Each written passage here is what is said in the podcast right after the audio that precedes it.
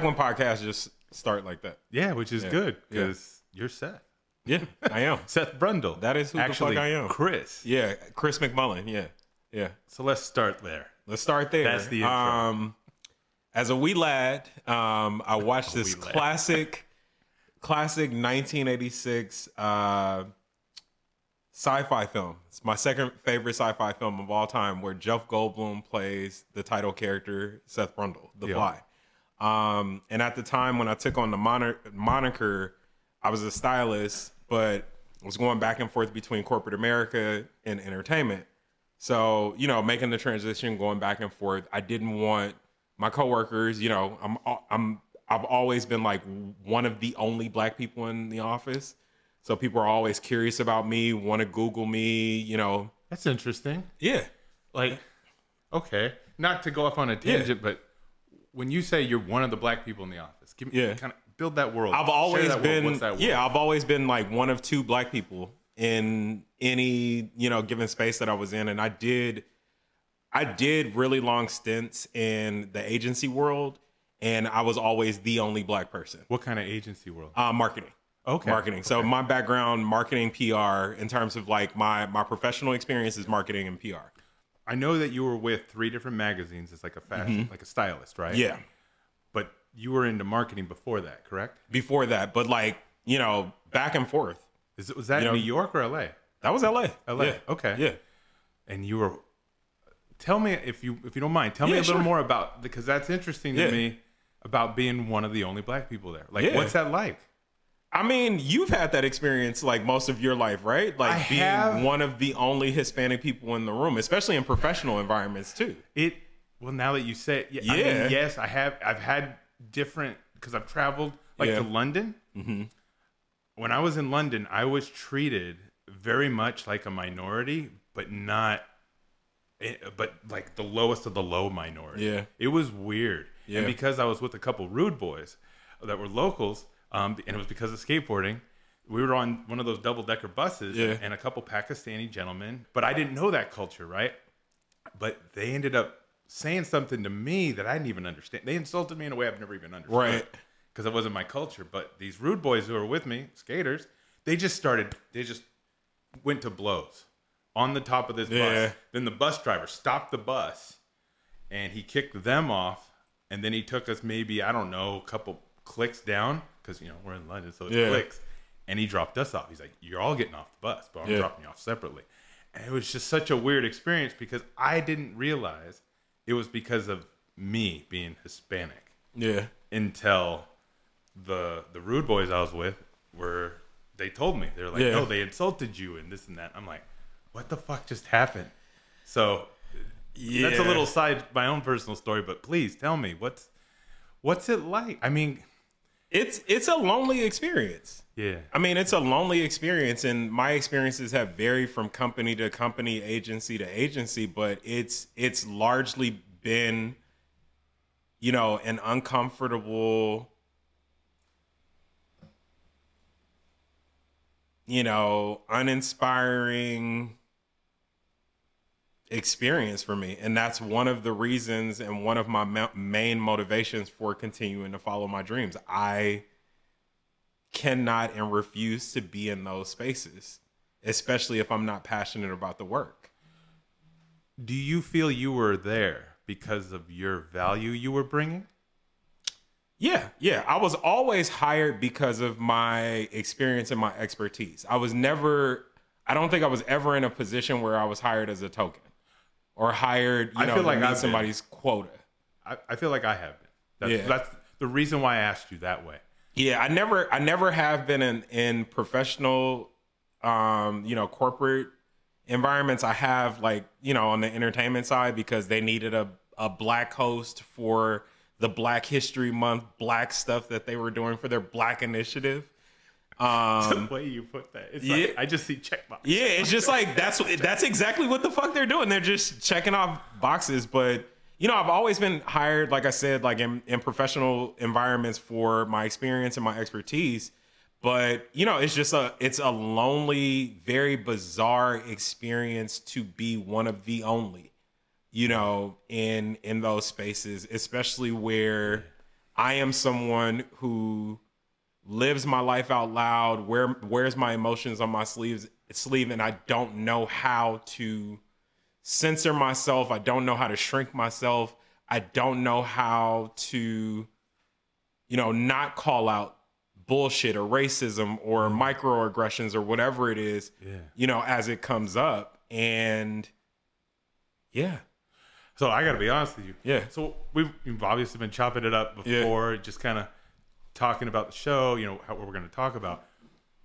But right from this intro, I just say it felt really real, real quick. yeah, yeah, It, it felt good talking about bad shit. yeah. if that makes sense. Does that Yeah. make sense? Yeah, I mean it, it it it's helped to shape us, right?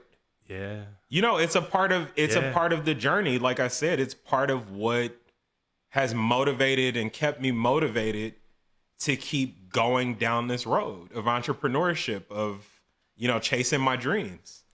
because we were talking about this right, Yeah. before we started actually you know we hit record and people um, come up to you i'm sure and like how do you keep doing it Yeah. you've pivoted now a couple times yeah. but please tell More than tell few. me yeah tell me I so there's it's always strange to hear people, you know, say those things to you, right? Because there's this misconception about what this life is and the sacrifices that you have to make being self-employed being self-employed. Yep. You know what I mean? Like people look at Instagram, they see, you know, the magazines that you're featured in, the television shows that you're on, you know, and they think that translates to more money than you can count, you know, more free time than any man knows what to do with and so on and so forth, but what it actually means for us, as you very well know, is that we don't have any days off. We're never not thinking about work. We're never not, you know, working. always on We're always you're on. always on there's We're no clock in on. or clock out you're just Yeah. on And there there's never a guarantee of a return from anything that, you know, you do. There's never a guarantee. Like we're always investing in ourselves, whether, you know, you're doing a Netflix show that you're not getting paid for. Um hi Netflix. Um you, know, have you have a very interesting netflix story too that i want to get to in a moment but Yeah. well question i have because of what you're talking about how do you stay motivated to keep pivoting to keep putting yourself out there because when you're putting yourself out there you putting you out there I I am someone who regardless of all the obstacles, the struggles, I am someone who absolutely fucking loves what he does. which is I I am a television host, I'm a chef, I'm a producer, I'm a writer, um, I'm a content creator, I'm a dad, I'm a husband. I'm you know, I, I have I'm this multi hyphenate. but you, You know weren't what I mean? trying to be I wasn't trying to be. I right? wasn't trying to be. I've I've literally every step of the way, you know, in my life, in my career, I've always gone with my heart. I, I've tried, you know, the traditional corporate route. I've I've given it a good fucking go. You know what I mean? like give me a story give me an example like what was a corporate route you tried that just it didn't stick wasn't a good fit I mean, my last job, the last job that I had was this marketing agency and very small agency, um, uh, owned and operated by one of the most interesting white women I've ever met in my life, who was so well intentioned. She's so liberal okay so liberal. Um, and essentially, my being let go from the agency was based on my time off request for my wedding okay and my honeymoon. Um, she knew when she had hired me that I was getting married that following year, okay when I was getting married, how much time I would need off. And she was also someone who was single, lonely, childless. God, I hope she sees this. Um, single, lonely, childless, she always dreamed and yeah, okay yeah. That I didn't want to mention that because um, you know, I don't want to I don't want to be ageist or anything like that, but she's just a miserable fuck, right? okay who always talked about this desire to get married, have children, so on and so forth. So it's like now that it's my time to do that, like, are is this jealousy coming up for you? Like, what is this? Yeah. So she and I had a rift about um, my time off request, and you know, keep in mind, like, I lived in the Bay Area at the time. We worked in tech. All of our clients were tech companies, major tech companies. So as a part of you know my benefits, I had unlimited PTO that I hadn't taken advantage of. I had been working like crazy hours for like six months straight for one of our tech, you know, clients that we had at the time. And um as soon as I submitted my time off request, like our dynamic changed, the way she, you know, treated me changed. And then I was in logged into her email one day, um, sending out new business emails On her and behalf. on her behalf. Oh, okay, She knew, you know, Yeah. ha- we all had her password. There were only four of us at the agency. Oh, it's just so yeah, she knew. We're This is the thing that always boggles my mind when I think about this story. But she knew that I was logged into her email, um, sending out these emails, and because I was sending these emails, I needed to be in the draft tab. So she was drafting up an email to her friend who was essentially acting as our HR professional about this time off request and she had kept a tally of all the time I had taken from from the office like for like dentist appointments I remember my wife had gotten sick you know one day and this is me like being gone for like an hour or two at at at, at the time or whatever the case was with but she was trying to build a case for why I couldn't have or why she didn't want to grant my time off request Okay. so I confronted her about it Okay. so, you know, the Karen came out and, you know, she became a victim. And then there was a question about my integrity Okay. for reading her emails. I was, that was your, part of your job. that was, I was doing my job. Yeah. You forgot that you asked me to do this specific task Yeah. and I was logged into your email and I saw it. And I told you I saw it. I confronted you about it immediately. Yeah. Where's the, you know, so all of a sudden I didn't have any integrity and I was this and I was that and so on and so forth. So yeah. So I was let go. That was the last corporate job I had. And then you went into fashion. No, no, no. So I've I've gone back and forth. So I started initially when I so I went to Morehouse. I went to um I'm familiar in Atlanta. yeah, I went to Morehouse in Atlanta, went to an HBCU, um, graduated, moved back to LA, and I immediately started my career in PR and marketing. So I did the agency thing for about three years, and you know, I just wasn't fulfilled. I worked for some pretty great agencies. I had an amazing boss. He and I are still really good friends um, today. He's, um, you know, made me all types of money. He's, uh, I don't know if I should say what company he works for because I don't want to get him in any trouble. But he works for a food brand. Wow. That's all right. You got a case. Right. right. He works for a major food brand um, that I've partnered with several times to do um, corporate cooking classes. Um, I've done recipe development for them, like all, all types of things, but did the agency thing for three years and I wasn't fulfilled in PR and marketing. So, you know, I'd always been passionate about, thank you so much. hey, for those who can't see this, his podcast, but Brandon, our head of production, just handed back. Seth's It just phone. floated back it up. Yeah, yeah, it it floated back. I flipped it off the uh, the countertop, but um, but yeah, I wasn't fulfilled in that. I've always been an artist. I've always been a creative. Um, and at the time, I really wanted to pursue a career in fashion. I wanted to design. I wanted to style. So on a whim, on a leap of faith, you know, I quit my job one day, and the very next week, a friend of mine, Monique Scott, may she rest in peace, she passed away two years ago. Um, but a friend of mine, Monique Scott, she was working with uh, Faith Evans, Kendrick Lamar. Oh, yeah. who was a brand new, you know, new to uh, TDE aftermath. Like he was just breaking at What the year time. was that? 06? That was 08? no, this was 2011. Was that when Kendrick Lamar? Yeah, that was when he like like broke. Like when when Dr. Dre discovered him. Um, but she had posted something on Facebook like, "Hey, you know, uh, doing some styling for a pilot next week. Could really use like an extra set of hands. Anybody interested in assisting?" So did that with Monique um, for two weeks. We shot a show called Milk and Honey that eventually got picked up by my friend Issa Rae. uh, on her uh, YouTube network, but did that, fell in love with it, and pursued that for the next six years. So Just that.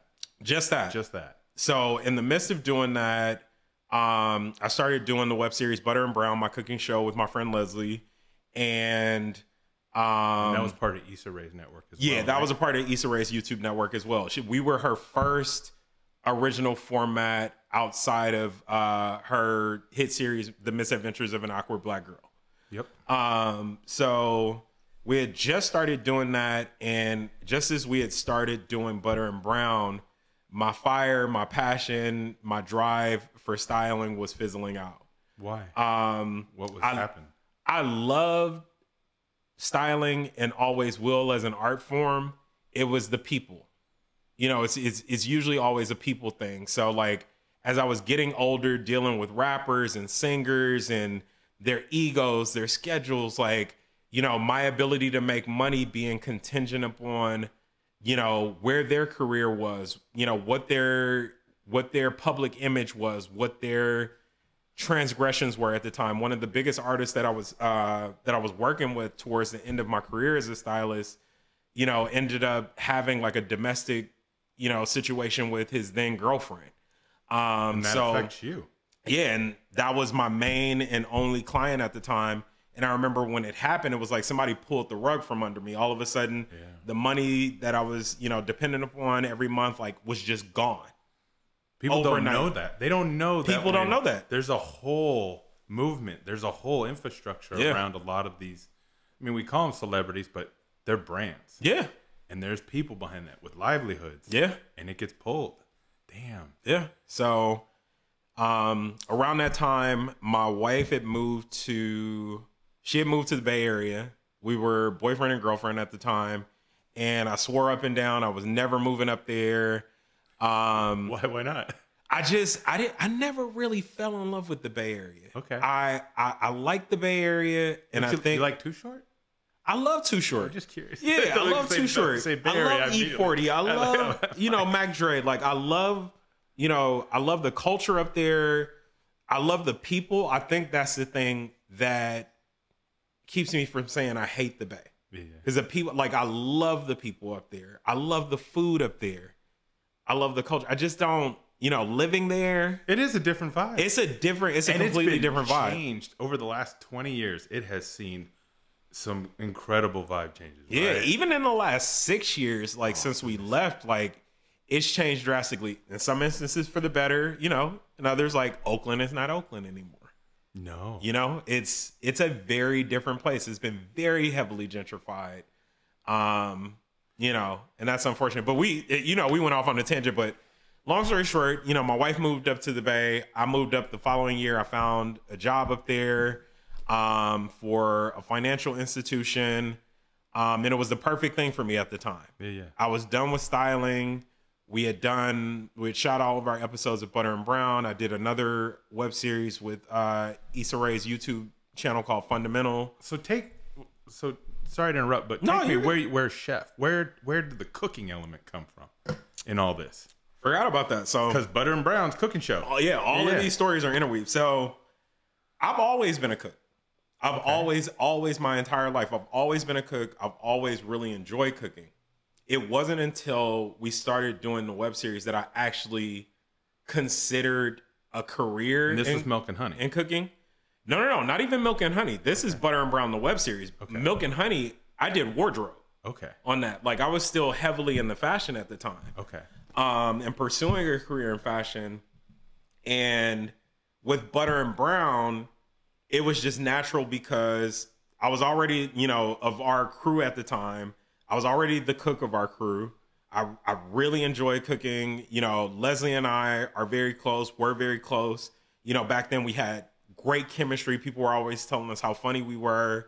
You know, and I got to cook with my friend on camera. You know, I've, I've wanted to be in front of the camera my entire life. So it was just natural that we started doing the web series. And it wasn't until we started doing the web series where I took a step back and realized like how passionate I actually was about cooking. It wasn't just something I did for friends and family, something Or to even get in front of the camera. Yeah, Because a lot of people are always looking for their shtick to get in front. right? exactly. But it wasn't like that. For it wasn't was like that. It was just yeah, it was just natural. It was fun. You know, Leslie and I were already fr- friends with Issa. Issa was looking for original content to follow up um, Awkward Black Girl. So it was just something that happened very naturally, very organically. Yeah, yeah. And it was it was fantastic in that respect. But um yeah, so the the the start of my career as a chef was with me doing the series Butter and Brown. It wasn't until then that I was like, Oh, really? oh, uh, That's interesting. I might, yeah, yeah. yeah, like I might, I might really want to do this. And again, like I like I've told you and you're familiar with, like my story in this world in the culinary world is is a very non-traditional one. I I almost went backwards. Where you know a lot of the greats that we see on Food Network and all these other you know premium networks, you know Gordon Ramsay. I went the opposite way. I started with you know the network show, and then I kind of worked my my way backwards. Well, like our, our mutual friend Jeremy McBride, Yeah. who you guys are hosting a show Yeah. together now. I mean, he went about it his own way too. You know what I mean? I feel like some of my favorite people who cook though have that.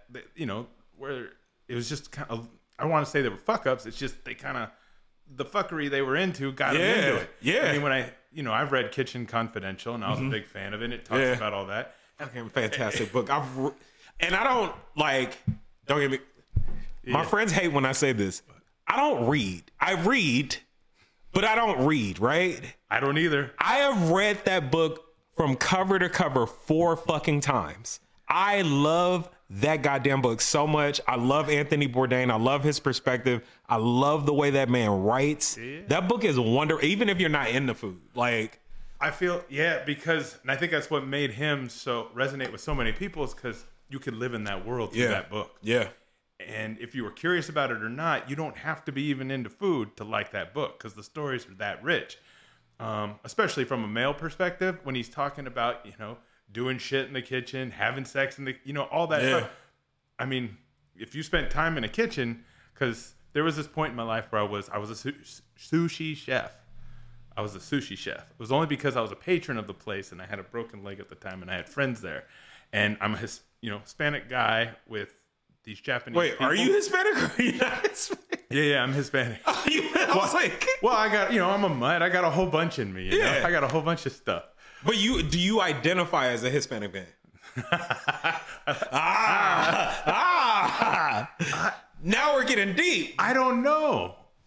Really? because oh, so in being since we're having this dialogue, Yeah. my dad. So he's Guatemalan, Okay. right, and he has Spanish from like Spain, Mm-hmm. and his father is I don't know if he was the Spanish one. Anyways, long story short, he wasn't proud of his heritage. Okay. So when he came over here and he had a sponsor, him and his mom, they were fleeing, you know, some bad shit in Guatemala. And Guatemala is not necessarily the safest place either. Yeah. But long story short, my dad didn't teach us as kids, my sister and, I, and, he- and my half brother. He was never attached to it like most Hispanic families Yeah. are, especially um, Mexicans. Because when he people would say you know, from Mexico, he'd get all offended, or even El Salvador. He's like, no, I'm from Guatemala. Yeah. Because there is, even though it's There's a distinction Spanish, there between those countries, yeah. You know, and so he didn't speak Spanish to us as kids and I didn't realize it till later because he just wasn't proud of it, like because he has such bad memories, Yeah. an abusive father, things of that nature, and it bled over into things. And so it's interesting because now he w- wishes he would have spoke Spanish to us, Yeah. especially growing up in Southern California. Yeah. you know. So when you ask me what do I identify, I the people who love me were not even of the same color or race as me. You Yeah. know, um, I came from a silver spoon when I was a kid because of my mom's family. The you know white family came from Texas, oil like Your mom is white? Yeah, Oh, okay. So you're half Hispanic. yeah. Okay. From okay. my, from my dad, but you know they. My mom was very interesting and had a lot of people of color around her. My mom Yeah. was, and so I grew up around that. And Yeah. those were the people who loved me. Yeah. You know what I mean? So I identified with the love of people, and it. I didn't realize anything about Hispanic until I was, you know, in my teens and when I was on my own journey, racing dirt bikes and traveling and skateboarding, and realized things. You know, Yeah. like skateboarding, you could be in an active area where there was gang activity, Yeah.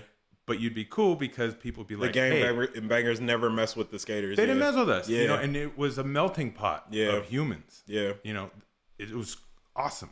So when you ask me, it's like I, I have to learn Spanish on my own. Yeah. It wasn't given to me from my own history. You know what I mean? The Yeah. appreciation for my history wasn't, it wasn't instilled in me. Okay. So it's I mean, that's that's. so I think of people who I've shared time with, right, and been loved by, and that's how I identify. Okay. If that makes sense at all. No, that make I mean that makes sense. Like given your background and stuff like that, that just make that makes sense. I just was curious. Yeah, yeah. I didn't mean to go off on a No, tangent, no, we went off on a super. But super yeah, when you ask me that, it's like I'm gonna give you a real answer to it Yeah. because you know you're sharing so much with me right now. It's like I'm gonna give you a real answer to Yeah. this. because you can choose your friends, right, and the people Yeah. you surround yourself with, but you can't choose your family. yeah, And what can I yeah, say? but you can, but you can choose your family too. You know. I learned that later on. Yeah. you know what Yeah. I mean. As you grow, you learn these things, right? Yeah, I I definitely, you know, there are people that I'm related to, yeah. and there's my family. it is valid. The not to say I don't love other members of my family any less, but my mom was the first to go, and she's the one I wanted to stick around the longest.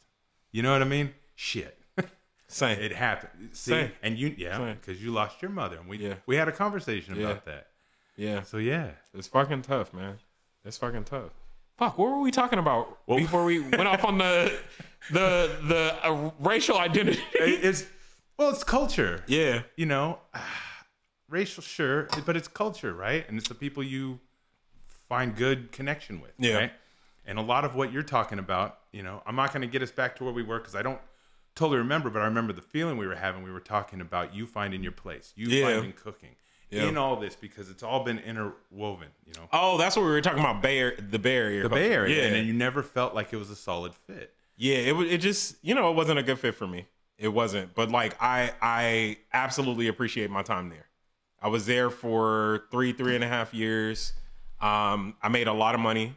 Yeah, Um, that was the most. That was the most money I've ever made in my adult life. I was working full time. yeah, You know, for a financial institution, and I had a network show. dude, It was Big ups. It was an amazing, you know, it was an amazing time for me financially. But yeah, so like, so funny enough, you know, we were talking off camera about this, but I've had the same issues that you had you've had in your career where, you know, I'm ready to go back, you know, take a break from entertainment or whatever the case is, or my priorities change, or I'm just not feeling it at the time. And I wanted to go back to corporate America and have had a hell of a time finding a job. yeah. I, I wanted you to share this. Story. Yeah. I, I actually kind of capped you because I was like, no, man, you got to save this. So tell me Yeah, when I've- you went back. yeah i've had a hell of a time like so i i found you know i finally found a company who appreciated my career track and the experiences i had had they were total so that's one thing the bay area like has every other city in this country beat on is that every single company that i interviewed up there with like they were all open to the fact that i had taken a break from corporate america and pursued my dreams. They were all about that. I feel like the Bay Area is more open to that. Um, yeah, they're to- like they're they're so much more open to that, and everybody, you know, a lot of people that you meet in those spaces like have had those experiences too. Yeah. you know what I mean. Like I went, I quit my job one day and went backpacking through Europe for three. Like, what? Yeah.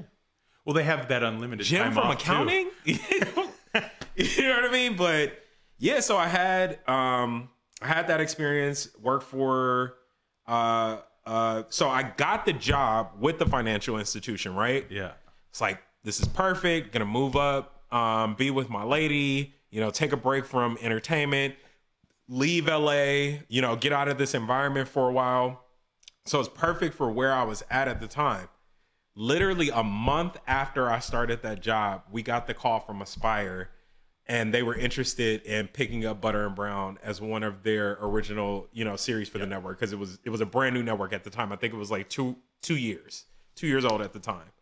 Um so it just worked out where our production schedule was perfect for, you know, my PTO Yeah. and so I just, you know, took I think it from season to season it would take us anywhere from 9 to 11 days to film the entire season. Damn. You know, in those nine to eleven day blocks. How So many episodes? How many did we do every season? Ten. 10 and 9, 11 days? Yeah, Damn, that's like Yeah. some Rob Dyrdek stuff. yeah. So I don't know some if you ever heard him days, talk about ridiculousness, but he found a system to knock Yeah. out shows. Yeah, some days like you know, some days were better than others. Like, you know, some days we would do two a days, like, you know, some days we only had the energy for, you know, one episode or whatever the case was, but like the production schedule was great, you know, to coincide with my work schedule. And both the jobs that I held when I lived in the Bay Area those 3 years, they were aware of the show, they were cool with it, Yeah. you know, initially. Um but yeah, so I did that for 3 years and then my wife and I moved back to LA in 2017 right after we got married and you know she and I sat down and had a conversation and just agreed that I was just going to pursue entertainment you know full time um What- so Why though? Like, what about you wanted to do that? I don't know I don't I I get so much joy out of sharing my passion with other people it is it is such a blessing to be able to do that. I've always dreamed about it since I was a little boy. Hmm. You know, I'm an I'm a I'm an 80s baby, I'm a 90s kid. I grew up on two of my biggest inspirations in my entire life and I know it sounds funny, but fucking Jaleel White, Steve Urkel, Okay. and Kenan Thompson. Why why those two? both black kids Yeah. who had larger than life personalities and careers when I was a kid growing up, especially Kenan Thompson. Dark skin, Was that Good Over- Burger Times? Good Burger. Uh, what was the movie with um with Ben Stiller? The one where they did the Fat Camp. Oh, heavyweight. Heavyweights. Oh my God. Heavyweights. Mighty Ducks. A lot of people forget that Kenan Thompson was in all three Mighty Ducks movies. No, no, but when you said heavyweights though, that shit, Heavyweights was my shit. that's something that my wife and I we still watch with the kids because it, it does it makes us giggle. I I love that movie, especially as a fat kid growing up. Like it was it was fantastic. So I just I have all those memories of being inspired by them as a kid. You know, when I was growing up in school, I was in every school play, every you know school presentation, every every every opportunity I had to get in front of a microphone, to get in front of a crowd. That was always a place where I felt comfortable you know, engaging with people, entertaining people, informing people. I, I don't know. I don't know what that is, but like I've always gotten off on it. I've always enjoyed it. But the medium that I've I've wanted to do it through has always changed. Like when I was a kid growing up, I, I always wanted to be an actor. And then around undergrad, like I kind of lost interest in that. Like I wanted to be behind the camera. Um, you know, I wanted to get into design. I wanted to get into styling. Um, and then eventually the desire to get back in front of the camera came back. So um, my buddies and I shot pilots for like, you know, uh, stylists, you know, shows and series and different things like that. Um, and like I, I told you, like how Butter and Brown came up, you know, was something like it made sense. I love cooking. I love hanging out with Leslie.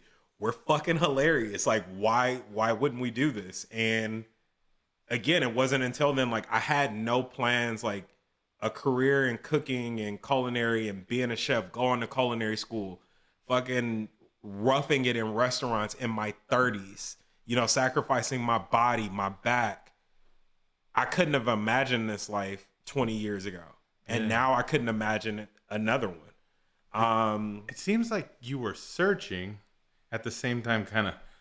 Uh, maybe this is the wrong word. Battling with the difference between your responsibilities, the way you think you need to go through Absolutely. life, versus the way you want to go through. life, Absolutely. Still, right? still. I mean, the last time, crazy enough, the last time I interviewed for a job was at the beginning of the pandemic. Was that when they headhunted you? Yes. Please Yes. share that. Please so, share that. my show had just been canceled. Yup. Um, the network was acquired. The pandemic hit. Yeah, yeah. Nobody knew what was going on, so my show was canceled. Um, didn't have any prospects. Didn't have anything going on, and you know, in the pandemic, I found my voice again, like doing live cooking demos. Started a business through that. Started doing you know corporate cooking demos for Amazon, um, for the University of California, you know, system. I did it for UCB, UCLA, you know, so on and so forth. Um, but randomly, I got an email from Net- Netflix. Okay. They came across my resume, I guess, on LinkedIn or whatever the case was. Like, we love your experience. We think you'd be perfect for this producer role here. And even though it's called producer at Netflix, it's more of like a marketing role, marketing director role. Um, but I was open. You know, I got a family. I have plenty of marketing experience under my belt. I've had network shows. Like, this is a perfect fucking fit of all, you know, my life's experiences or whatever. Why not? And it's good paying gig. Yeah, it's a great paying gig. It was a great paying gig. All right. It was a great paying gig. So they put me through the ringer, went through the interview process or whatever the case was, felt really good about every single interview that I did. How long was that process? Two months. Okay. Two months. Okay. Neil. From the time they hit you up, Yes. Two months. so you were you had hope in that. I had hope. I went through several rounds of interviews, and all of them like, and I'm I'm the hardest, you, you know, my my toughest critic, right? yeah, yeah. I thought I did great every single interview. So I didn't hear anything from weeks weeks at a time. I think you know the last month of that three month waiting period or whatever it was was me waiting on a response from them, and then I finally finally got feedback, uh-huh. and it was that you know you don't have enough experience for this role. What? The, like, you reached out to me. I was I you reached out to me based on my experience. What? Fuck me, man. And you've already told me about this role at length. What the fuck about this role am I not qualified for? So, To do like what? so what? Did you get any more feedback? No, that was it. That was literally it. So I left it there. Shit. I left it there. So, you know, I think we, I, I think I'll always have that conflict. You know, is- even if you know the the conflict of, you know, chasing my dreams and doing what I know I want to do, as opposed to doing what I think I need to do at the time Yeah. because of my circumstances or because of you know the salary that they're waving in front of me or because I haven't done a show in so many months or you know whatever the case is like you know it'll always you know be kind of you know Yeah. eating at me Yeah. like maybe maybe you need to take your ass back to work you got a degree go back to corporate america all your friends are happy yeah. they're vacationing. Your boy just bought a new car. But are they happy? I think most of them are, yeah. Oh, Yeah, but like, you're fortunate to be surrounded with a lot of happy people. yeah, like I, th- I think my friends, like it, just in general, and no specific one, I think my friends in general are pretty happy. Um, with their careers, the thing that we don't have in common though is I don't share being a dreamer and being a creative with a ton of my friends. Only a couple of them. It because it's hard. Yeah, It's hard. It's hard because you might come across one way, Mhm. people who know you, and it's, but you're a person of action because your track record shows it. But it's a challenge. It is. It it seems like you, as much as you may want to try to fit into certain things, you can't because it's not a fit. Period. You know, it's very Yeah. square peg round hole type stuff. and it has been every Yeah. single time for every agency company that I've worked for in corporate America. I have some story. yeah. You know, like they never ended well. You know, I had great experiences, of course. I learned a lot. I met some great people along the way. Sounds like you provided value. Yeah, I provided value. You know, like I like I said, shout out to Craig Rexroad, like the best fucking boss I've ever had. You know, in my life and in in that realm. What made him a good boss? man so many things he was just he was just a realist you know he was he was a very balanced professional in my experience he is a very balanced professional where craig is he's a goofball he's a prankster he's a jokester but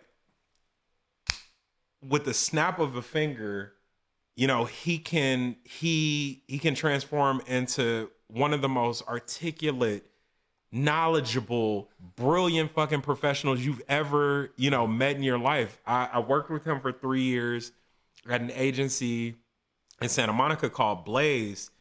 And I just remember the first instance I got of like the full Craig when, you know, and it was my first taste of crisis management with PR. Yeah. Um, we most of what we did there was hospitality uh, PR. Most of our clients were resorts and hotels and different things like that. And we had had this horrible um, instance where a woman was sexually assaulted at one of our luxury resorts that we rep. So of course, you know, they were my client. The communication came to me directly. I'm like 23.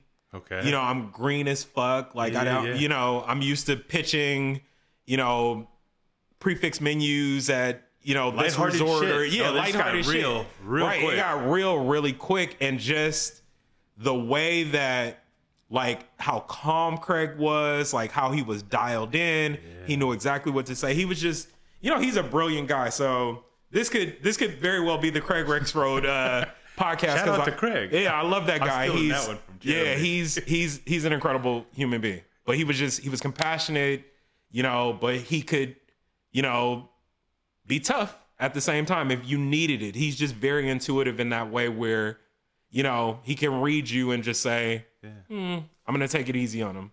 I'm gonna tell him what he needs to hear, but I'm gonna take it easy on him.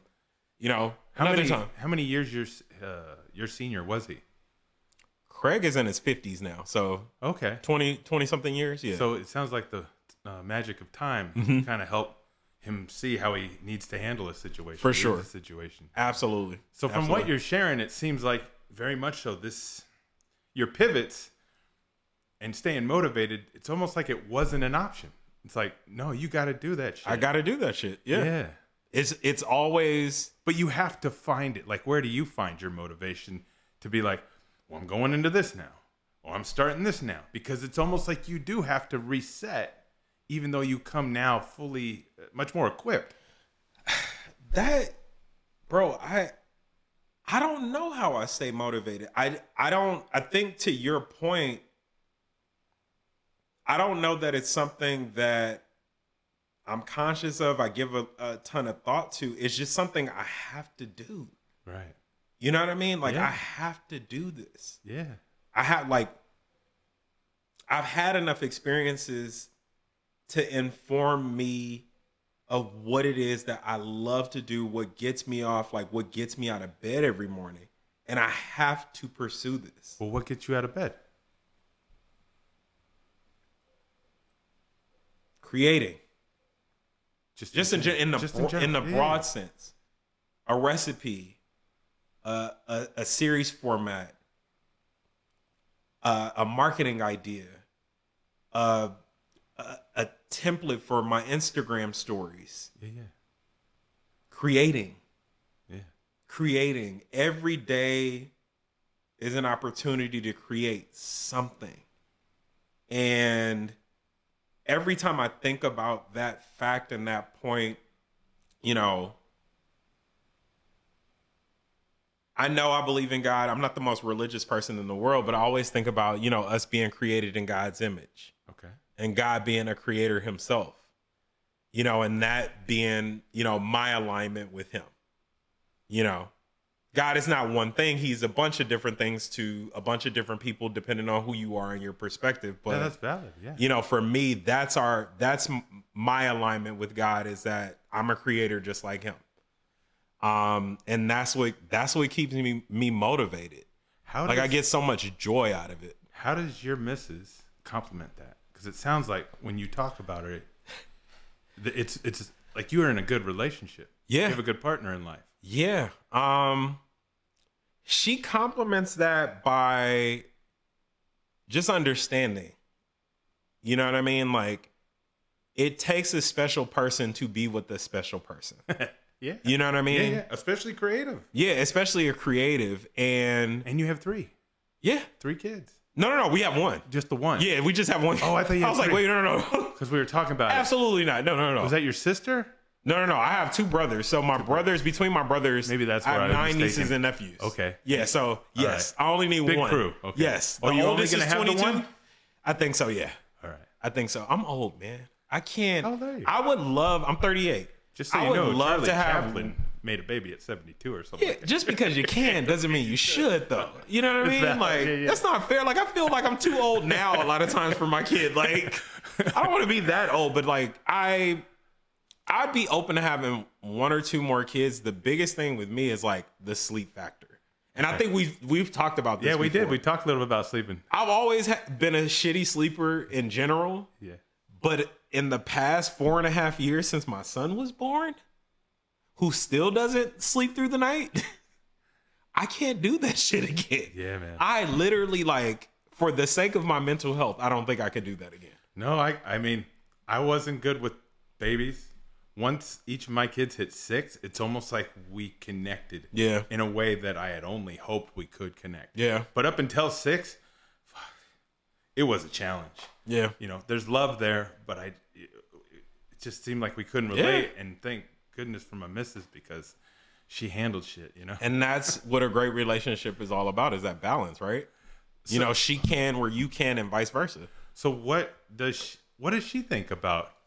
Because it's it sounds like she's been with you on this journey quite a bit. Yeah, we've been on this journey together for years.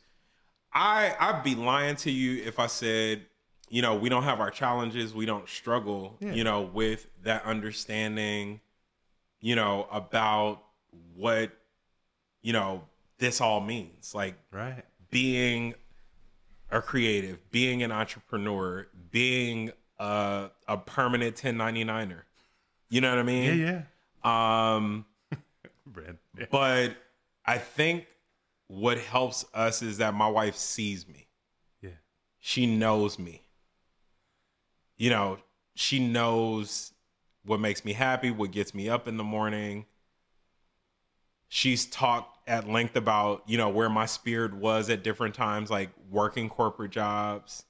Um, you know, so I think that keeps her anchored. Well, clearly the two of you connected with the person you probably should like the most. Yeah. And the person that seems like you like being the most Yeah. is the one that's following direction that just feels like a good fit, Indeed. which is creative. Yeah. That's dope. Yeah. I mean, but it's a lot of people always wonder, you know, how do you stay motivated? But in your case, man, it's just like, what was the alternative? Yeah, there's no and do what? Yeah, That's the question. And do what? yeah, If not, follow my passions. yeah. Because we're fortunate to live in a society, an area where we can find Yeah. a way to turn that passion into some sort of revenue. Yeah. You know, because obviously you're taking care of your family. Yeah. And that's and and I think the the the place where I've found the greatest sense of balance mm-hmm. is in my business. You know, with my food services business. You know what I mean? Where you know, I have one that's seasonal, you know, my private chef celebrity, you know, catering business and then my institutional food services business. Where does the pop up stuff fit in next? I know you have a pop up that you're promoting Yeah. right now. It's coming what, in August. So I'm doing another one this summer. I don't have a date for it. The last one was in August. Okay. Yeah, the last one was in August. So the the pop up series is the same name as my luxury catering company. So the seasoning. Okay. So my pop up series, um, it's just a pop up restaurant series where I feature some of my most popular recipes or things that I'm just like workshopping at the time. Yeah. So I've done two of them so far. The first one was a fast casual uh, type of vibe. I did it at this beautiful space that's since closed in uh, the arts district downtown called Awa Asia. Okay. So super tricked out. it, but it sounds dope. Yeah, it was super tricked out. Um, great sound system, great bar, like the decor, like everything was great. And it was perfect for the pandemic because people were able to social distance and different things like that. So that was great. And then the last one I had last August was um, a luxury five course sit down dinner Okay. um, that was $250 a ticket. And there was a wine pairing for each course um, from this South African wine company called uh, Kamusha Wines. Okay. Um, so it was great. So the next one I'm thinking is going to be another fast casual. Um, I'm giving you an exclusive deal. No, um, so it's probably going to be taco themed. Okay. I've been workshopping these taco recipes for a couple years now, and my wife and my friends have been pushing me, you know, to to showcase them. So I think the next one is going to be taco themed, and it'll be sometime this summer. So I'm excited. How many people came to the one where you're like 250? ahead? So 250 that was smaller. So it was an intimate. There were two intimate dinners, and I did it. I partnered with 1010 Wine and events in Inglewood. Okay. First black woman owned uh, wine bar in Southern California. Um, so that one we did 40 people per dinner. okay. Um, and I'll show you some pictures from it. It was it was so nice. It was Yeah, please. amazing.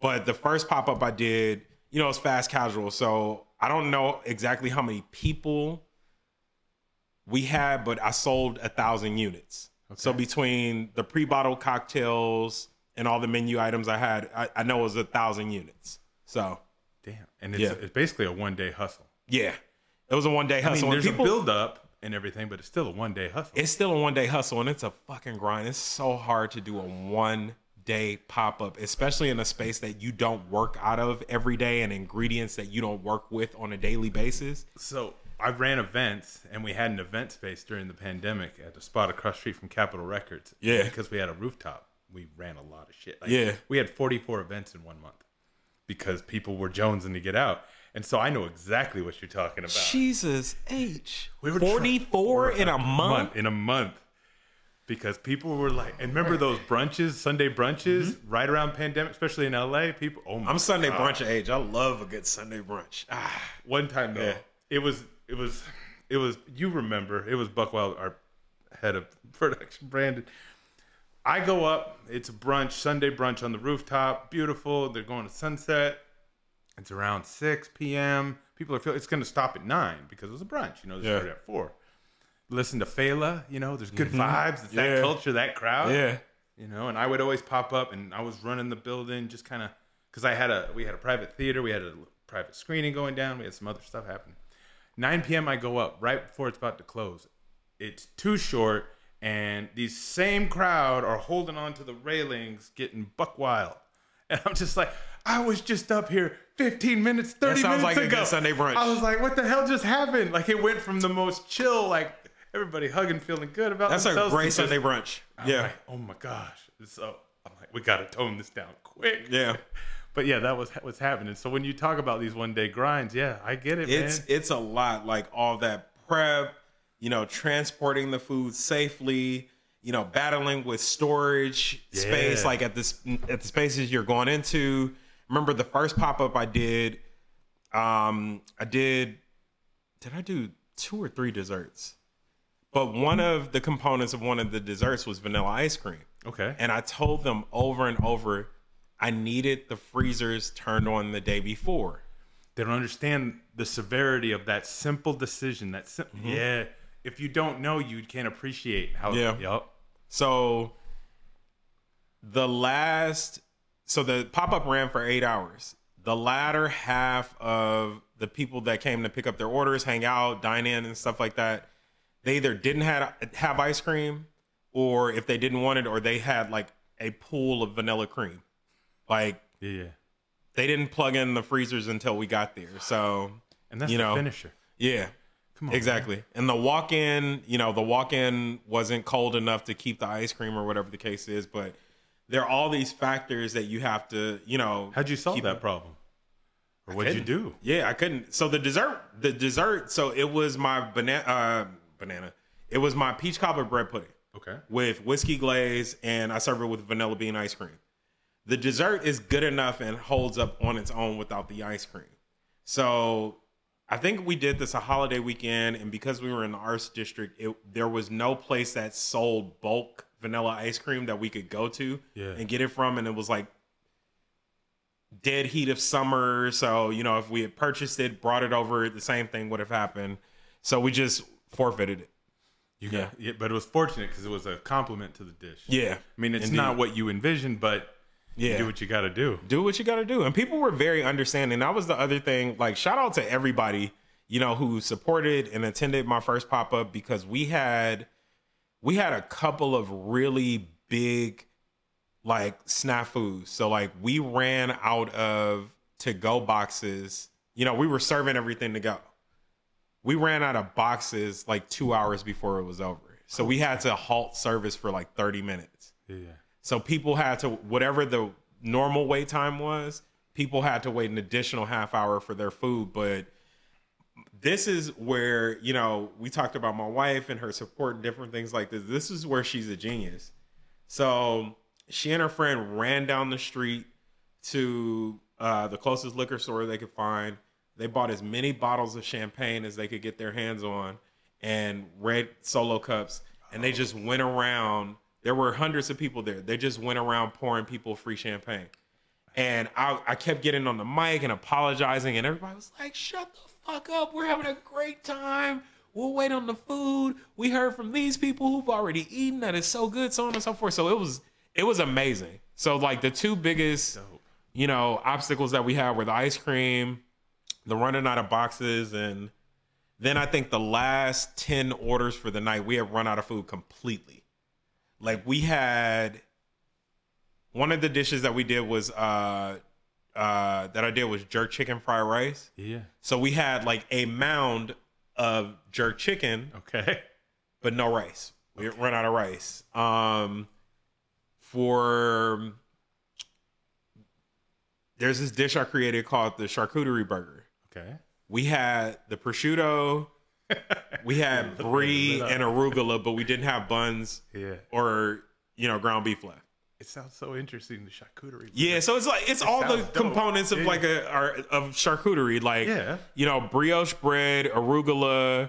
I did brie, gorgonzola, prosciutto, crispy prosciutto, um, uh, beef patty, and uh, berry compote. Damn. Yeah. It is fucking delicious. You get every note. You get juicy, meaty, tangy, sweet. No, it sounds. You get the peppery make me want to from say the some arugula. Guy Fieri shit. yeah, Like a yeah, yeah. You're gonna flavored y- town. you're rolling into fucking Flavor Town with that shit. Like it's it's one of my proudest recipes, like for sure. But um, both pop ups were incredible. Have you ever read Danny Meyer's book? Shake Shack founder. I have not. So he has a couple cooking books. One's called Setting the Table, and he talks about hospitality and service. Mm-hmm. Good service is doing what you're supposed to do properly. Hospitality is the way you make people feel. Okay. And I'm a big fan of what he was pitching. You got to text book. me that book Yeah, when we finish. I, I I definitely want to pick that up. It's I'm I'm a big fan of the way he talks about it. I, I don't know Danny Meyer personally, but as far as what he talks about in that book, it applies to so many things when you're dealing with other people because Yeah. hospitality, Yeah. and serv- it's, Yeah. and what you're talking about, your wife with the champagne. That's how people felt, right? That cliche that people say that people don't always remember what you did or what you say as much as how you made them feel when Yeah. you pass on. Yeah. And if you make people feel good, then they remember you fondly. and they and they do and it, it you know it's just such it's a testament to exactly what you're talking about like you just reminded me there was there was someone who who came to the pop-up they waited over an hour for their food i don't know what happened with the ticket because we had a ticketing system i don't know what happened with their ticket they waited over an hour for their food and ended up having to leave without their food Oh damn! so I went to go refund them. Shopify, if you want to pay my buddy Neil here for his podcast, I'll sing you guys his praises. I love Shopify. But Shopify has a cool feature where you can refund people in real time from the app Oh, right there. I've been a Shopify partner for like probably 14 years. So He's a I. Shopify partner.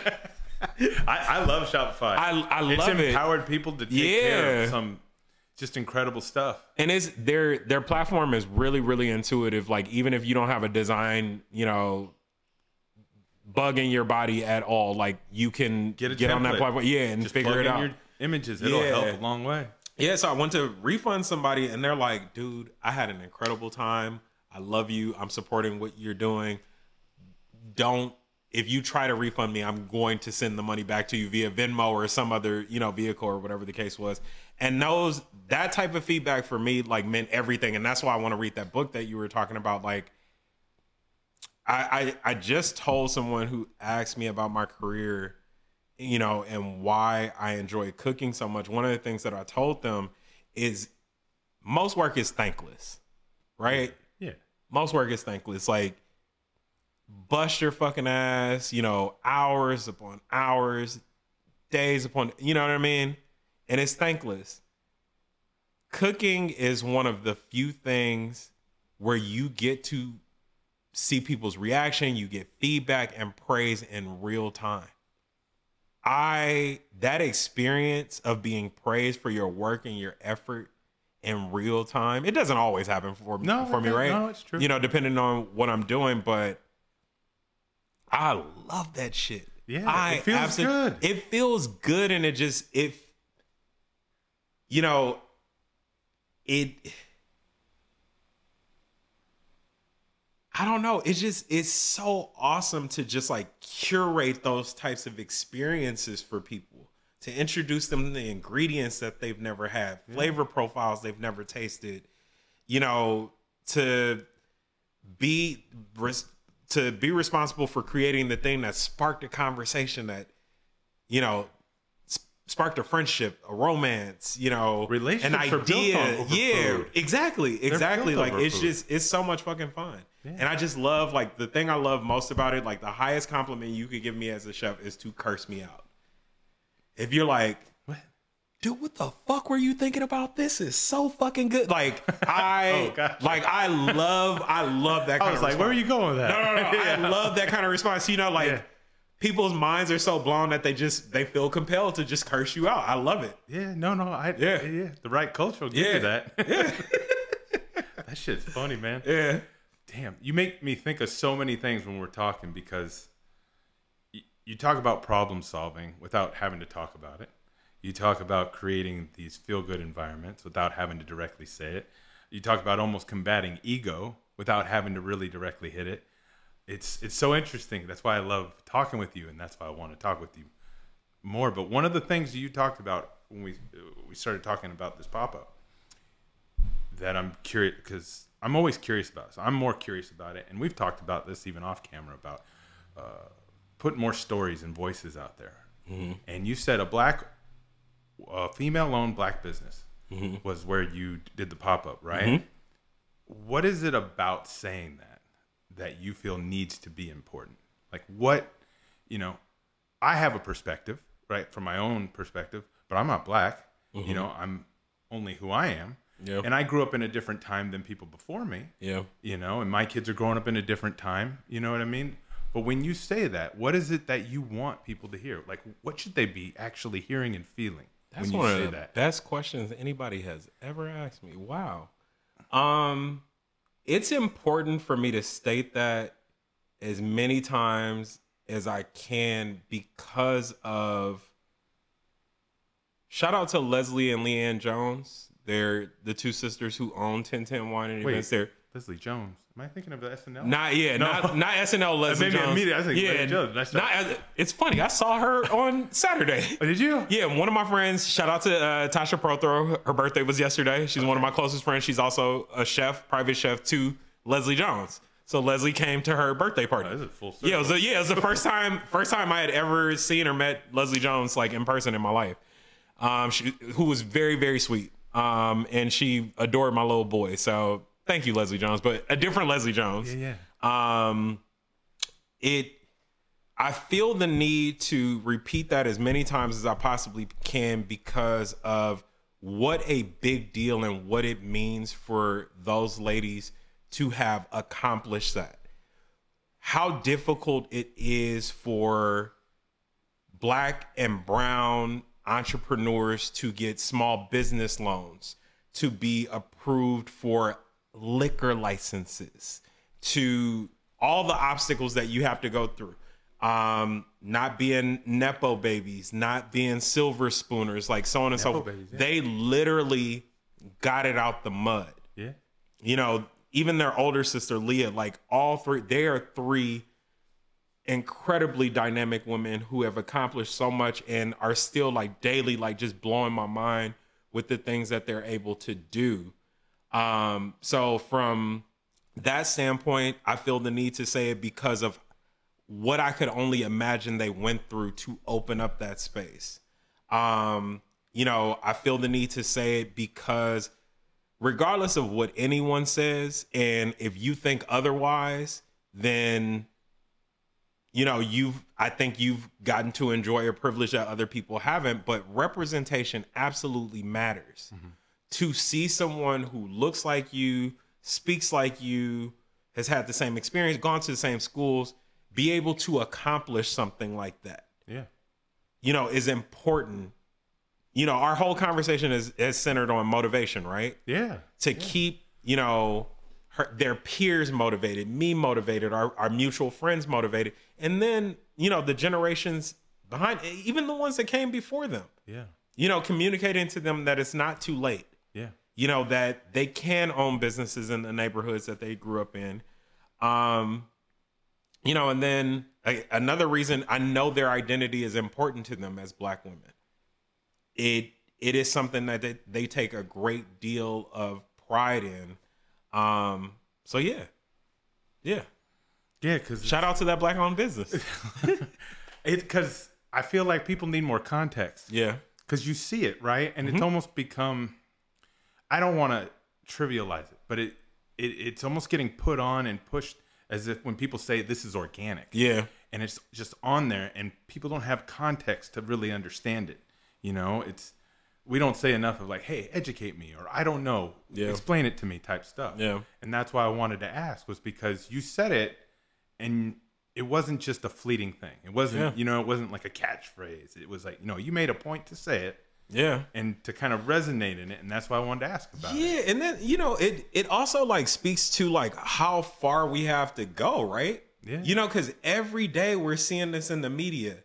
The first black you know, so and so to do X, Y, and Z. The first Hispanic, the first Asian, the first. There's always a first. 2023. Yeah, there's always a first, but like, you know, like wine bar. You know what I mean? Like, yeah. Well, so here's even a funny point of that. I, I don't know if funny is the right you know word to use to describe it. I know what you mean. Yeah. Audience, so, he doesn't mean it. so, and this is a point in venture capital actually there's a lady. Her name's Katie Haun. Mm-hmm. She's a white lady, older mm-hmm. woman. She worked with the DOJ. Right. She's very accomplished woman. Very, very professional. Very accomplished. Worked with Andreessen Horowitz, one of the biggest tech venture capitalist funds. She broke out of that because she led their crypto fund to launch her own fund. Largest fund for a single uh, founder, like a single firm mm-hmm. founder, being a woman, but it was the largest but she's a white older woman. So even in that way, she broke down her own yeah, door. she's a trailblazer know, in her own way. Yeah. Very much so. Yeah. You know what I mean? Because that is also a heavily male mm-hmm. dominated space, especially all things crypto and tech. Yeah. Uh, they talk about it. That's still in a gender. It mm-hmm. hasn't even made its way into the conversation as much yep. with minorities because it's still being, you know, crypto bros and mm-hmm. more men. You know, so it's it's interesting to see how history kind of repeats itself over and over again, right? So in this sector, they're dealing with gender, which is what people dealt with many years ago. Yeah. And they felt like they had to deal with gender before they had to deal with race and culture. Yeah. Which I find it. You know what I mean? Yeah. Like how do we keep repeating the same shit in its own way? It's, it's I find it interesting. How do you keep learning? So learning is I, I tell people all the time and I have a tattoo on my chest that very much represents that. I am an eternal student. Okay. I it is one of my my greatest pleasures in life to be able to learn every day, and that's something that I love about being a chef. There's no pinnacle. You know what I mean? There's no mm-hmm. final level, final master. There is no way for a chef to know everything there is about this world and about this realm and every no matter how good I am, no matter how great people tell me I am, feed my ego, there is always going to be something for me to learn and master and I love that about this space. Yeah. Um so one of the things that I challenged myself to do I I became a cookbook person over the course of the pandemic. What do you mean? I was previously like a referencer. Like I would, if you know, you told me about one of your favorite recipes, I would reference the recipe. I don't necessarily follow it to see you know, word for word, but you know, I'm referencing it to see what ingredients are used, you know, what the preparation is like. That'll inform me of why you like the dish or what I like about it, and I just do my own interpretation. I've become I was like really adverse to cookbooks for whatever reason. Um, because I felt like it, it was stifling for my creativity in that realm. Um, but I've become a cookbook person over the course of the pandemic, just being more open to learning everything I can. Um, I decided I wanted to go to culinary school, school during the pandemic. I decided I wanted to work in restaurants. Like I said, Yeah. you know, my my career in this space has been the polar opposite of you know the course that most chefs you know that end up on TV usually take.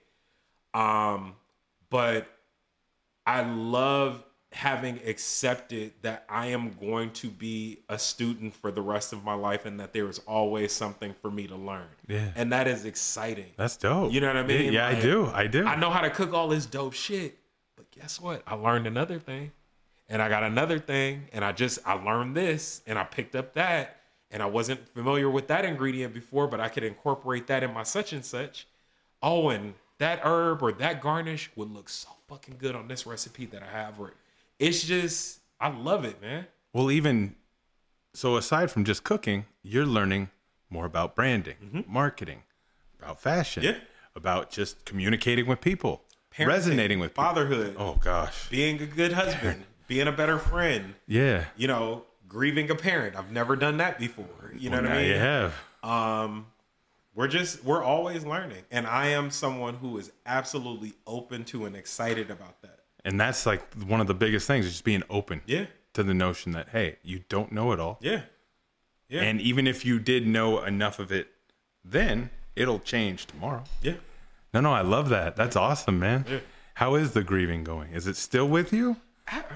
absolutely Yeah. absolutely you know for everybody watching we are doing um this interview in my mother's home Yep.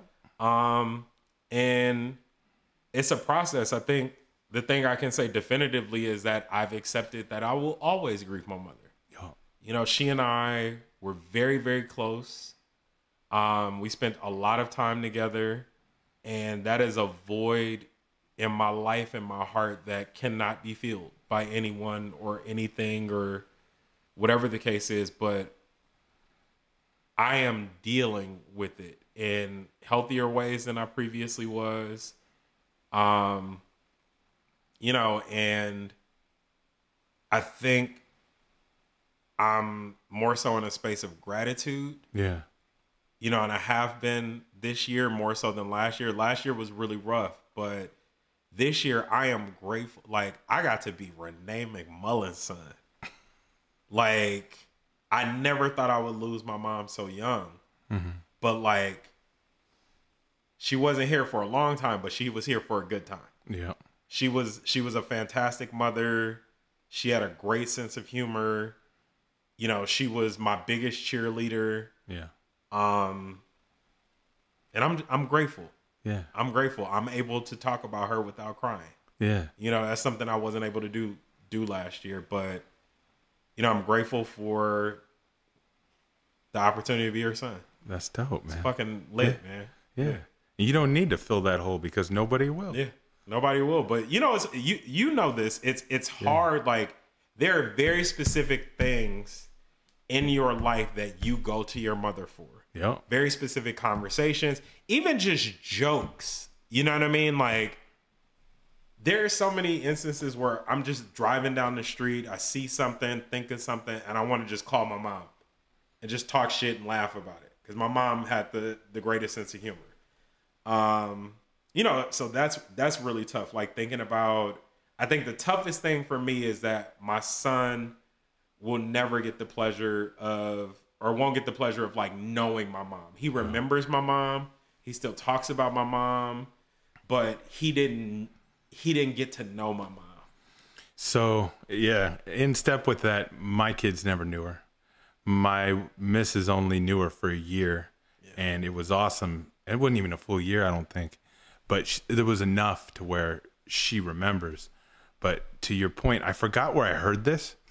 it was a couple years ago. I it was during the pandemic. I remember it was during the pandemic because I was listening. That's when I really got into listening to books, and I was running a lot and listening to books. But this one lady talked about when she wanted to talk to, and happened to be her mother, she would use voice memos because she just wanted to share something with her. Yeah. To your point, the the dialogue the two of them would have, but she can't talk to her anymore. So she would create these voice memos, and so I find myself doing that from time to time. If I want to talk to her, I just do, you know, on an iPhone, you do a voice memo, and when you say, you know, the kids will never know her, so we, I have this game with my kids. They go, you call what you want, parents. Judge me all you like. They, it, the challenge is, were you drunk or young?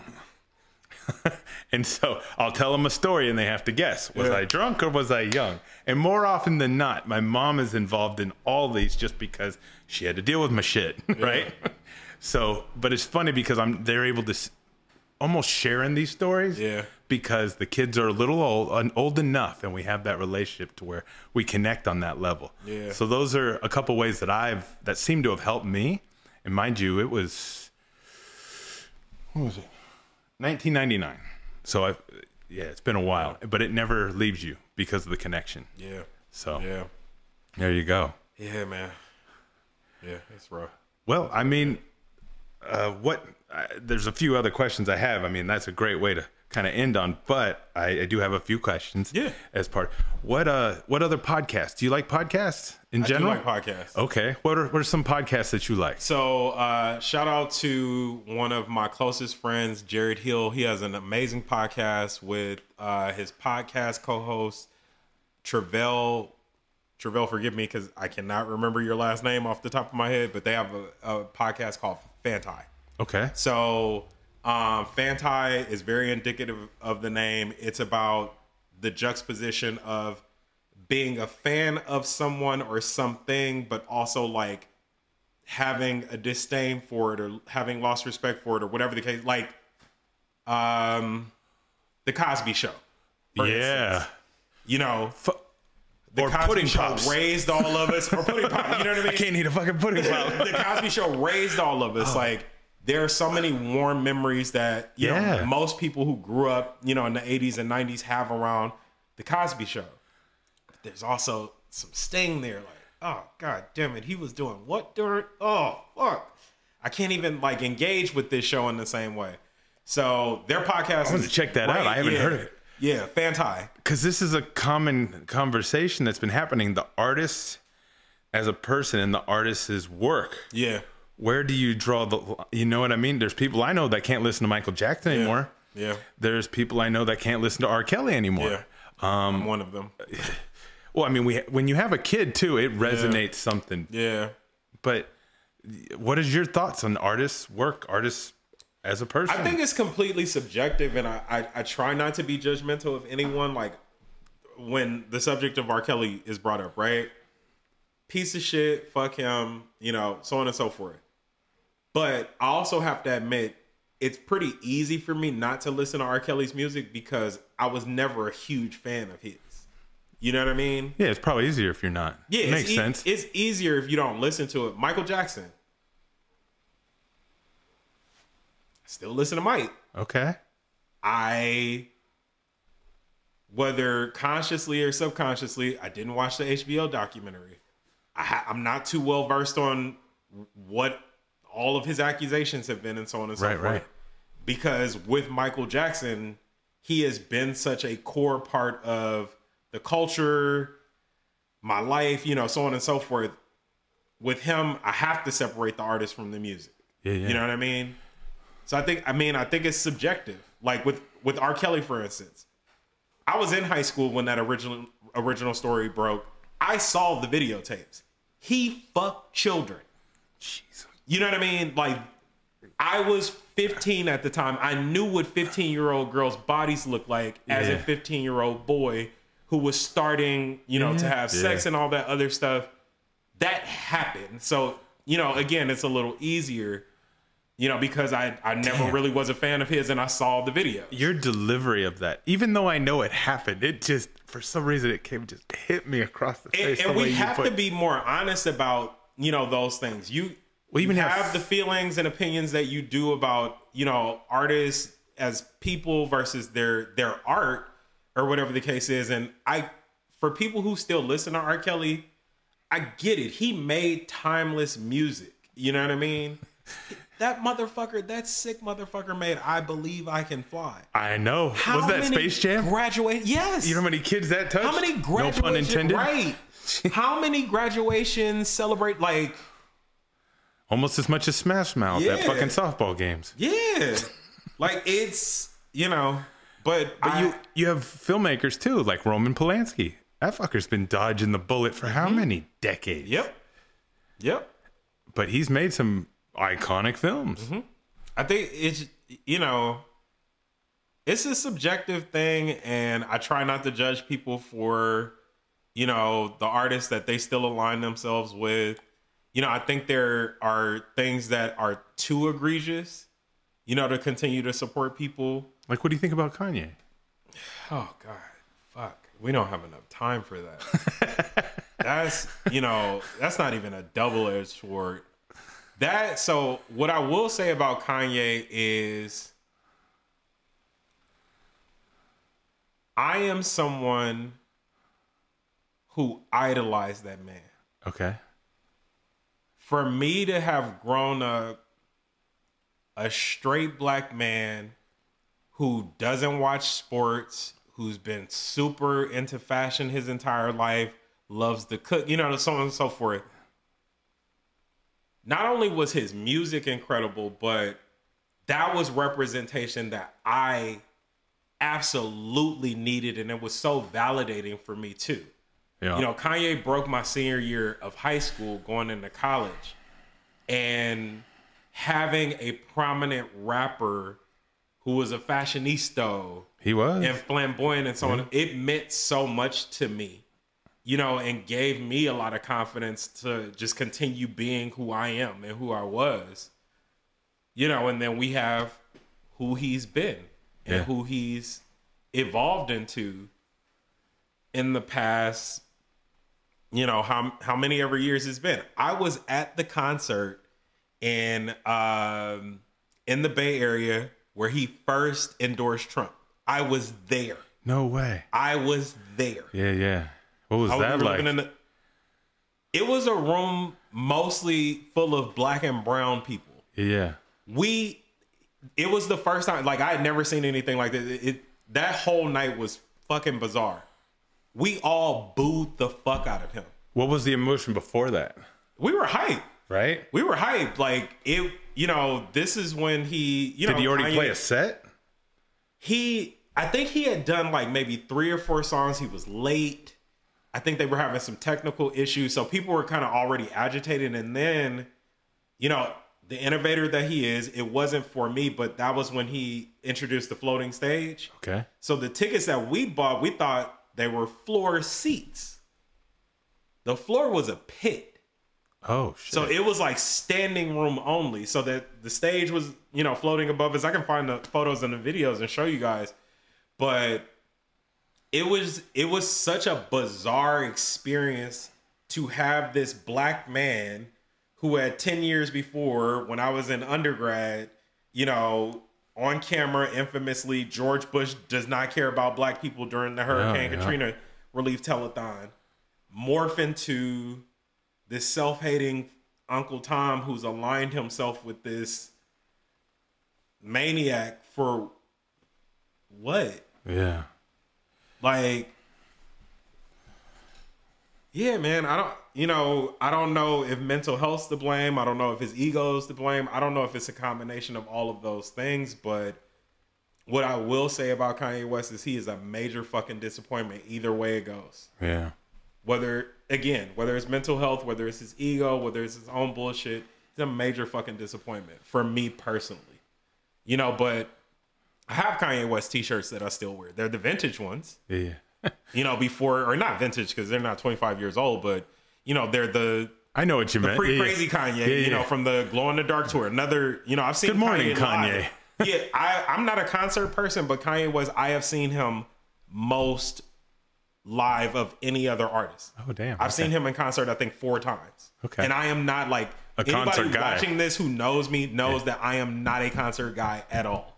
Like I like small, intimate, you know, House of Blues type of venues or like the Hollywood Bowl, and that's it. Festivals, fuck you. So you, You weren't at Coachella with Frank Ocean fucking up. Absolute. Coachella is like my worst nightmare. Like I have this thing. Like remember we were talking about God before. Yeah, yeah. I think heaven, hell, like all of these things are whatever you know.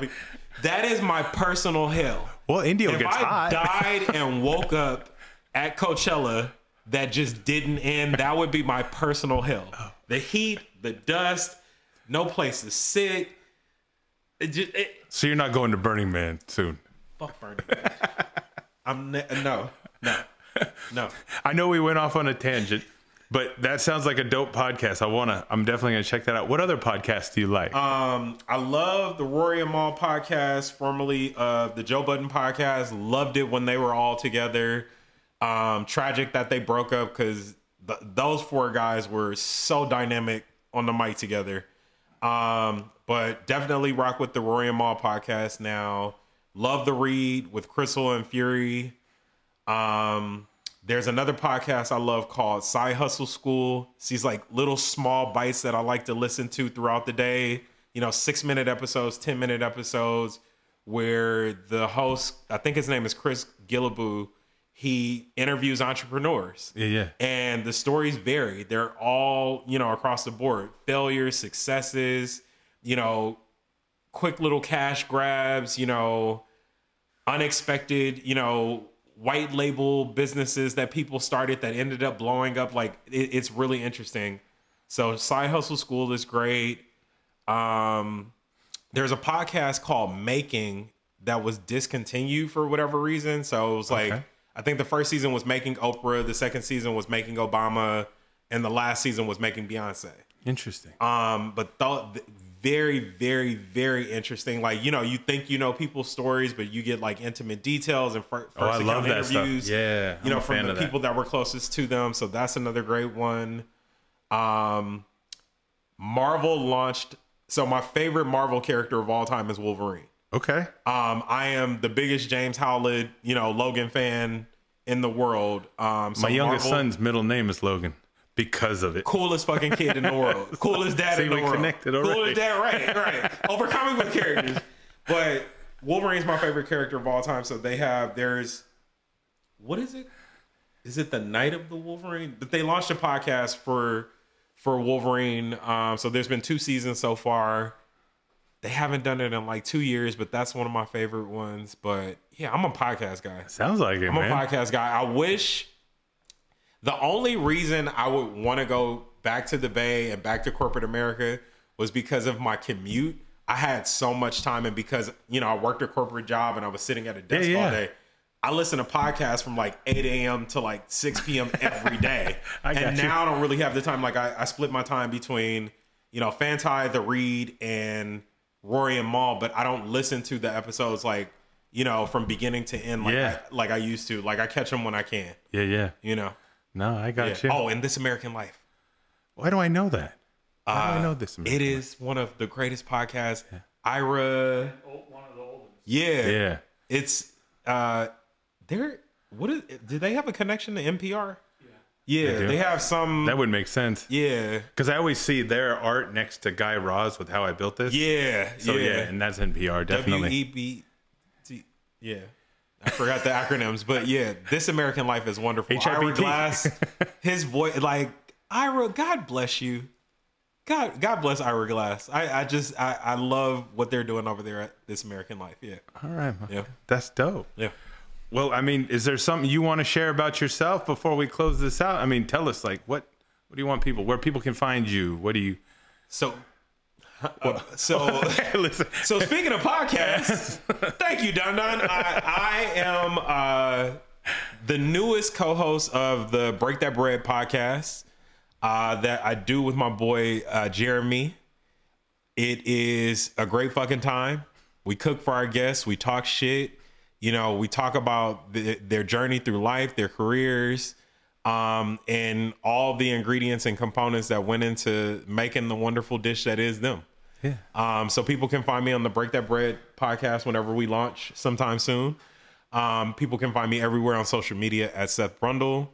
Um, I am doing another pop up sometime this summer, so follow my social media to to to see when that's gonna be. Get some tacos. Get some get some motherfucking tacos, some some delicious tacos. Um, and yeah, yeah, social media. Yeah. Social media. I, I usually inform everybody of what I, everything I'm doing on social media. So I like what you Yeah. do with your social. You seem you. to do it well. You seem to you clearly make the effort. So I do, but I took the pressure off myself. I took the pressure off myself. I remember when I first moved back to LA, I was like trying to get my numbers up. I wanted to, you know, have that be a, a stream of income for me, and I put so much fucking work and effort into it. And I think I maybe in an of an entire year of you know pouring my heart and soul into content creation, I maybe gained like a hundred followers. it was so fucking frustrating. But now it's just you just kind of do it as it I is. just do do it when I feel like it. Do it when I'm inspired. Um, shout out to one of my closest friends, Ashley Nguyen. She's an incredible photographer. Um, she's getting into video and stuff like that. So, you know, we shoot these like fun food videos every now and then when we feel like it. Um, yeah, here in this yeah. kitchen. Yeah, in this kitchen. In this Yeah. kitchen, Yeah, I do a lot. You know, shout out to my mom again. Like my mom, you know, this has been a safe space and a haven for her entire family and even people that are not, you know, a part of our family. Um, her doors were always open. That's what you should get right here, like a little sign. Yeah. Like what? What's your mom's name again? Renee. Renee. So Yeah. Renee's kitchen. Yeah. I want to get I think I'm going to like do something in cement or get some placard like put somewhere in the house. Yeah, yeah, Um some type of dedication to her without the new homeowners knowing. yeah. So if the new homeowners happen to, you know, watch this episode in in a year or so, There's an Easter egg in the yeah, house, man. there's an Easter egg in the house, and don't you dare fucking move it. um, but yeah, well, thank you, Seth, man. I appreciate for it for sharing you know, the I time. talking to you. Yeah, I love hanging out with you guys. I love hanging out with you. yeah. But I just appreciate you sharing so much, man. Thank you. I'm an open book, man. I'm open. What are we talk about? Being open. Oh, yeah. Yeah. Yeah. All right, man. Thanks. Yeah. Man.